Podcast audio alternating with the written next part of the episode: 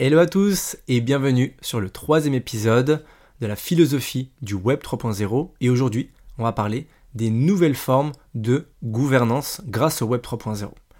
Donc on va commencer tout simplement par parler un petit peu euh, des premiers jours d'Internet rapidement parce que ça a un impact sur la façon dont la centralisation et la décentralisation en termes de prise de décision est construite, a été construite jusqu'à présent. Donc au début, euh, sur Internet, on était régi tout simplement par des organisations, bah, des entités gouvernementales, avec une approche très euh, top-down, donc euh, tout simplement une approche qui vient du haut, et toutes les personnes qui sont en haut vont décider de comment on va prendre les décisions. Ensuite, il y a eu tout ce qui est des entités comme l'ICANN, donc Internet Corporation for Assigned Names and Numbers, qui ont joué un rôle majeur dans la gestion des ressources critiques. Donc, euh, ils ont notamment aidé à la distribution des adresses IP et des noms de domaine. Donc ça, c'était, on va dire, des premières, euh, des premières pierres à l'édifice pour tout ce qui est vraiment identité euh, sur Internet et pouvoir un peu clarifier qui sont les acteurs, comment est-ce qu'ils s'organisent, etc. Ensuite, il y a eu bah, tout ce qui est géants du web qui sont arrivés donc avec Google, Amazon, Facebook, avec bah, des nouveaux euh, types de gouvernance euh, très centralisés qui ont pris forme. en fait, pourquoi? Parce qu'ils ont commencé bah, à exercer une influence euh, énorme sur la façon dont les informations elles sont diffusées et consommées sur Internet. ensuite, vient de par rapport à ça, bah, justement, cette, euh, ce modèle décentralisé. Pourquoi? Parce que aujourd'hui, la, préoccupation, on va dire, concernant tout ce qui est vie privée et tout ce qui est censure et, monopole, eh ben, les gens n'en veulent plus, ou en tout cas en veulent beaucoup moins. Euh, et c'est pour ça que la naissance du Web 3.0, en fait, c'est vraiment une réponse. C'est une réponse qui a émergé de ce système-là dans lequel on était. C'est pour ça que ce système de décentralisation est apparu. Donc en gros, quelle est, euh, est vraiment, ça fait partie de la philosophie du Web 3, mais euh, on veut un Internet qui est plus décentralisé et qui va être basé sur plusieurs technologies, mais notamment la blockchain. Donc tout simplement, euh, la blockchain, c'est vraiment un cadre parfait pour créer des systèmes décentralisés. un Internet où les décisions, elles ne sont pas prises par une autorité centrale, mais vraiment distribuées à travers un réseau. Et ce qu'il y a de, ce qu'il y a de génial, c'est que bah, le pouvoir, en fait, il, va être vraiment réparti et le contrôle entre tous les utilisateurs, et bah, ce qui favorise une approche qui est beaucoup plus, beaucoup plus, beaucoup plus démocratique en termes de gouvernance. Ok? Donc on va attaquer avec les DAOs. Ok? Donc une DAO, en fait, pour vous faire très très simple, c'est une entité qui est gérée par des règles. Mais ces règles, elles sont programmées euh, comme des smart contracts, des contrats intelligents, qui sont sur une blockchain. Donc les contrats intelligents, c'est tout simplement des logiciels qui vont euh, s'exécuter, qui vont fonctionner de manière autonome, euh, sans intervention humaine. C'est-à-dire que quand il se passe A, toi automatiquement, tu vas déclencher B et ensuite C, etc. Et nous, ce qui va nous intéresser aujourd'hui, ce sont les mécanismes de vote. Donc en gros, on va pouvoir prendre des membres d'une organisation. Ces membres, ils vont voter euh, sur diverses propositions. Donc ça peut être euh, des modifications euh, mineures, mais ça peut être aussi des décisions stratégiques vraiment majeures. Et les votes, ils vont être effectués directement via la blockchain, ce qui va permettre que ça soit vraiment transparent et intègre pour tout le monde. L'autre avantage de passer aussi euh, sur la blockchain, c'est qu'une fois qu'une proposition elle est approuvée, bah, les smart contracts ils vont s'exécuter automatiquement en fait. Et la décision, elle est euh, instantanée. Donc euh, imaginons on dit ok ben si on approuve ça, il y a des fonds qui vont être débloqués ou qui vont être envoyés à telle entité pour telle action. Et ben boum, ça se fait automatiquement. Si c'est une modification d'un paramètre ou d'un système, pareil, on a des exemples, euh, deux exemples là qui sont intéressants. Le premier c'est euh, MakerDAO. Donc MakerDAO, c'est tout simplement une DAO qui, qui est dans la DeFi, donc la finance décentralisée. Et elle gère DAI, ok? D-A-I, c'est une monnaie qui est stable, ok? Qui va pas avoir de variation, mais qui va être adossée à des crypto-monnaies. Et en gros, comment ça se passe? C'est que les détenteurs du token de cette organisation, qui s'appelle le MKR, ils vont voter sur des décisions importantes concernant ben, les politiques, euh, les fonctions euh, de, cette, de cette institution, euh, les taux d'intérêt, les garanties, etc. Donc ça c'est déjà, vous pouvez aller voir sur internet, MakerDAO, ok, M-A-Q, M-A-K, pardon, E-R-D-A-O. Et une deuxième aussi qui est intéressante, c'est Compound. Donc Compound, en fait, c'est une plateforme qui tout simplement fait des prêts de crypto-monnaies. Et les utilisateurs, ils peuvent emprunter ou prêter des actifs numériques. Et les personnes qui sont euh, détentrices de, du, je crois qu'il s'appelle le COMP, C-O-M-P, euh, c'est le token en fait de, de, cette organisation, bah, ils peuvent voter sur des propositions qui sont liées à la gouvernance du protocole. Est-ce que ça va être euh, l'ajout de nouveaux marchés, les modifications des paramètres du système, etc., etc. Mais on peut le voir qu'en fait, il y a déjà des organisations privées qui fonctionnent comme ça. Et n'importe qui aujourd'hui peut dire, ok, moi je vais créer une DAO et en fait, bah, il va pas, c'est pas moi qui vais diriger cette entreprise, ça va être tout simplement une communauté. Donc, euh, donc ça change vraiment, on va dire, la façon euh, dont on va penser les organisations, comment elles vont fonctionner et ça, va, ça offre un modèle bah, qui est beaucoup plus euh, démocratique. ok? Donc évidemment qu'il bah, y, a des, euh, y a des défis un peu en termes de sécurité, en termes de scalabilité. Euh, pourquoi? Parce que plus il y a de personnes dans une organisation et moins la cohérence des actions est, est, est, comment dire je vais, je vais le dire différemment. Plus il y a de personnes, en gros, euh, plus une foule est grande et moins les décisions qu'elles prennent peuvent être rationnelles. Et le fait, si on, si on est cinq personnes dans une communauté, on communique ensemble, on peut avoir des échanges d'opinions, même s'ils ne sont pas les mêmes, mais c'est peut-être plus facile d'échanger que si on est 5000. Si on est 5000, il y a beaucoup moins de liens, et donc le challenge, c'est d'arriver à créer quand même du lien et de la communication fluide entre ces personnes pour qu'ils puissent vraiment débattre beaucoup plus avant de prendre une décision. Ensuite, euh, il y a aussi euh, deux systèmes, en fait, il y a deux mécanismes, en gros, euh, qui, vont être, qui vont être ultra, ultra intéressants et importants. Le premier, c'est le proof of work. Donc, en gros, ça avait été popularisé par, par le Bitcoin. Donc, la proof of work, c'est tout simplement un processus dans lequel les mineurs, donc les gens euh, qui vont extraire en fait euh, des crypto-monnaies. Ils vont utiliser une puissance de calcul pour résoudre des problèmes cryptographiques complexes, des problèmes mathématiques complexes. Et c'est un peu comme une compétition, et le premier mineur qui arrive à résoudre le problème, il valide un nouveau bloc de transaction et il est récompensé en crypto-monnaie. Et en fait, ça, ça assure un mécanisme euh, de sécurité et d'intégrité par rapport au réseau. Le deuxième, c'est le proof of stake. Pardon. Donc euh, ça a été utilisé euh, beaucoup par des blockchains comme Ethereum 2.0. Et là, ça repose sur la possession de tokens pour valider et créer de nouveaux blocs. Imaginons que moi j'ai envie de créer un nouveau bloc.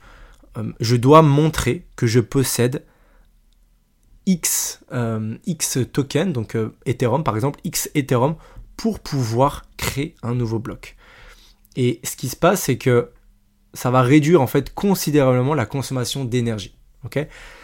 Ces deux concepts qui sont euh, assez techniques, et le but c'est pas de, de, comprendre à 100% comment ils fonctionnent, c'est juste que vous les ayez en tête et que vous compreniez que grâce à ces deux mécanismes, en fait, la blockchain est un endroit qui est euh, beaucoup plus euh, sécurisé et euh, beaucoup plus, on va dire, intègre.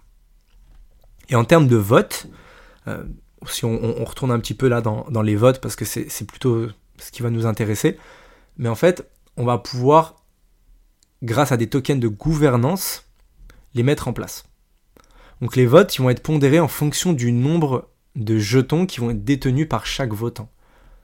Exemple, si un utilisateur détient 100 tokens de gouvernance de cette entreprise, de cette euh, DAO, et qu'un autre il en détient 1000, celui qui en aura 1000 aura plus euh, de poids de vote. Et il y a aussi un deuxième élément, c'est que il va y avoir des quorums et des majorités. Évidemment, majorité, tout le monde comprend ce que c'est. Il faut qu'il y ait au moins 51% des personnes euh, pour qu'ils gagnent une décision, ça c'est ok. Mais il y a aussi euh, le fait de dire qu'il faut satisfaire un quorum minimal. C'est-à-dire que si demain on dit il y a au moins 80% des personnes qui doivent voter pour que ces décisions soient appliquées, et qu'il n'y en a que 60, eh ben ça ne marche pas. Et ça c'est, encore une fois, c'est des décisions qui sont prises, mais tout simplement, c'est un peu comme le vote blanc, si on dit, bah voilà, s'il y a 30% des personnes qui votent pas, bah voilà, tout simplement, euh, peu importe la, décision, ça ne sera pas appliqué. C'est la façon aussi à des, aux, communautés de euh, s'opposer des fois à des, euh, à des prises de décision. On le fait déjà dans la vie réelle, mais le but, c'est voilà, c'est vraiment de pouvoir l'appliquer d'une autre façon et bah, tout simplement de redistribuer en fait le pouvoir des petites mains, on va dire, d'un petit nombre d'entités centralisées vers des communautés euh, plus larges et diversifiées. Euh, En fait, ça, ça va, ça va vraiment conduire à un rééquilibrage des forces dans, euh, dans des domaines, mais enfin, tous les domaines, hein, finance, médias, etc. Je vous, vous parler après d'un, d'un exemple concret qui est même un exemple public.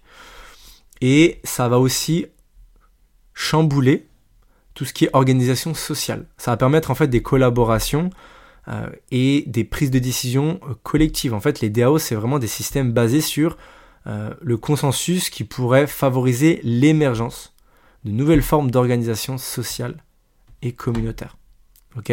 Les principes, c'est tout simplement, on veut de la transparence et on veut de l'équité. Et il va y avoir aussi évidemment des impacts euh, sur la politique, parce que ça va pouvoir renforcer les processus démocratiques en offrant des systèmes de vote plus sûrs. Et j'ai un exemple, et c'est l'exemple concret que je vais vous montrer juste après.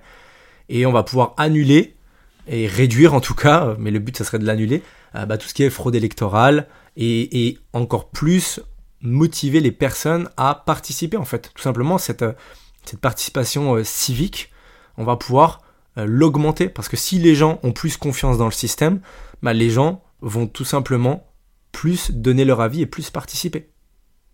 Ok? Si, euh, S'il y a un jeu euh, et je sais que si je sais pas, je fais un Uno et je sais que la personne en face de moi, elle a le tas de cartes et elle peut choisir les cartes qu'elle veut, ça m'intéresse pas d'aller participer. J'ai pas envie de jouer à ce jeu. Par contre, si je sais que c'est équitable et, si je vois que la, pile, euh, la pile de cartes, c'est bien quelqu'un qui l'a d'autres et qu'elles peuvent pas communiquer avec cette personne, ça va me donner envie de jouer. Euh, on peut aussi, euh, tout ce qui est, on va dire, euh, changement social, on va pouvoir aussi créer des causes, en fait, créer des, plateformes pour des causes sociales ou environnementales, et ça va permettre à des individus qui ont les mêmes idées, qui ont les mêmes envies, de, financer, de mener des actions collectives de façon beaucoup plus efficace et transparente. On parle des, des ONG, par exemple, il y a, beaucoup d'opacité euh, par rapport à ça. Et des fois, on se dit, bon, ok, euh, si je vais donner de l'argent à cette organisation, est-ce que ça va vraiment aider euh, la cause qu'il prône? Et en fait, ça, bah, ça va tout simplement être aussi beaucoup plus transparent. Donc, il y a aussi beaucoup à faire là-dedans. C'est un domaine qui va être, je pense, aussi très, très impacté par, par ce système de, gouvernance. Et, euh, du coup, je vais vous parler d'une plateforme de gouvernance décentralisée euh, qui s'appelle e-Democracy. C'est en Estonie. Donc en fait, c'est vraiment euh, les leaders, on va dire mondiaux en, matière d'administration numérique. Et ils ont adopté donc cette plateforme de gouvernance décentralisée, e-démocratie, qui utilise en fait les principes du Web 3 pour améliorer la participation citoyenne dans les processus politiques. Donc en gros, comment ça fonctionne? E-démocratie, il s'appuie sur la blockchain pour enregistrer les votes et les opinions des citoyens de manière du coup sécurisée et complètement transparente. Chaque token est, chaque citoyen pardon, est doté d'un token numérique. On lui donne un token numérique qui lui permet en fait de participer à des sondages en ligne, à des référendums ou à des initiatives de législation citoyenne. Et donc ces tokens, ils vont servir à voter, euh, mais ça peut être pour des propositions gouvernementales, soumettre des nouvelles idées, et chaque token, bah, il compte comme une voix dans le processus de décision. Et ce qui se passe, en fait, c'est incroyable parce que, euh, bah, en tout cas, la, plateforme, elle a révélé que ça a augmenté drastiquement la participation des citoyens euh, dans le processus des, décisions, rendant bah, les votes plus accessibles, euh, parce qu'on peut voter aussi depuis chez soi, et beaucoup plus engageant. Ça va aider enfin ça aide euh, directement aussi ben, le, gouvernement à prendre de meilleures décisions. Euh, pourquoi? Parce que bah, il recueille des données euh, sur la plateforme et en fait ça reflète beaucoup plus l'opinion réelle de la population. Et en termes de transparence et de confiance, ben voilà, ça assure que les votes ils sont vraiment enregistrés de manière immuable et transparente, et ce qui renforce, comme on disait, ben, la, la, confiance des citoyens dans le système démocratique. ok? Alors évidemment, euh, il y a aussi euh, des défis, il y a des challenges. Euh, il y a tout ce qui est sécurité de données et confidentialité. ils ont été en fait obligés de mettre un, système de cryptage avancé et des protocoles de sécurité qui ont été mis en place pour ça, parce que ça peut poser des problèmes aussi, que tout le monde sache qui vote quoi. Et ça a été aussi un travail de, et un gros gros travail, c'est encore, ils, sont, sont encore évidemment, mais ils ont investi énormément de temps, de ressources pour éduquer les citoyens sur l'utilisation une des plateformes, mais aussi sur les principes du Web 3.0, et ce qui fait qu'aujourd'hui, ben, euh, euh, cet exemple-là de e-démocratie en Estonie, ça illustre vraiment bah, le potentiel de la gouvernance Web 3, et ça peut vraiment transformer la manière dont les décisions politiques elles sont prises et implémenté. Et tout ça parce qu'on a tout simplement intégré la blockchain, les tokens de gouvernance, et aujourd'hui, bah, ça offre un, petit aperçu de ce qui est possible de faire et possible de dupliquer dans d'autres pays, tout simplement. On peut vraiment euh, transformer radicalement la façon dont on interagit en ligne et aussi la façon dont on, est structure, dont on structure euh, nos façons de, de, réagir, de communiquer et de construire ben, euh, les sociétés, mais d'une façon euh, vraiment, on va dire, euh, beaucoup plus démocratique, etc. Donc évidemment, il y, a, toujours des challenges, mais, c'est ce que j'aime bien dire, c'est que les challenges, dans tous les cas, on va en avoir, peu importe ce qu'on fait. Et, le Web 3, qui est en train de s'ouvrir de plus en plus au monde, est en train de rencontrer des challenges partout, mais c'est comme toute nouvelle technologie, comme Internet dans les années 2000 a, a rencontré son lot de challenges, et ben le Web 3.0 rencontre son lot de challenges. Et le but, c'est de se poser un petit peu euh, cette, euh, cette question. Et on va terminer, euh, on terminer là-dessus. C'est de vous dire, ok, comment est-ce que la gouvernance décentralisée, elle peut améliorer le, en fait, elle peut être améliorée pour nous servir au mieux, servir au mieux les intérêts. Je vais la refaire. je vais la refaire. La question c'est comment la gouvernance décentralisée peut-elle être améliorée pour servir au mieux les intérêts de tous les utilisateurs d'Internet? Et je vous invite à réfléchir là-dessus et au passage de nous, de nous de mettre 5 étoiles sur votre plateforme de podcast préférée et de nous dire en commentaire, de commenter à votre avis comment est-ce qu'on pourrait l'améliorer pour que ça serve encore mieux et quelles applications vous voyez aussi qu'on pourrait mettre en place dès maintenant et dans le futur. On va vraiment lire tout ça, donc euh, interagissez au maximum euh, avec, euh, nous dans les commentaires. Et votre contribution, bah, elle, est, elle est ultra, ultra importante parce que on est encore au tout début du Web3, on est encore dans de l'adoption qui se fait évidemment chaque jour un peu plus, mais vous avez un rôle à jouer. On va pouvoir bah, contribuer à un avenir où la gouvernance décentralisée, ça va pas être que pour les intérêts d'une minorité, mais ça va vraiment être une voie de participation et d'influence pour tout le monde. En tout cas, je vous remercie euh, d'avoir écouté cet épisode. Il y a trois épisodes qui sortent par semaine. Donc là, on est dans cette série-là de la philosophie du Web 3. À chaque fois, elle sera composée de cinq épisodes. Donc euh, voilà, on va être sur une belle cadence. Euh, abonnez-vous si ce n'est pas encore le fait. Mettez 5 étoiles sur votre plateforme de podcast. Mettez-nous un petit commentaire, soit pour euh, répondre à la question que je vous ai posée, soit pour nous encourager et nous aider à tout simplement à diffuser notre message. C'était Lupo de Token Talkers. Merci et à très bientôt.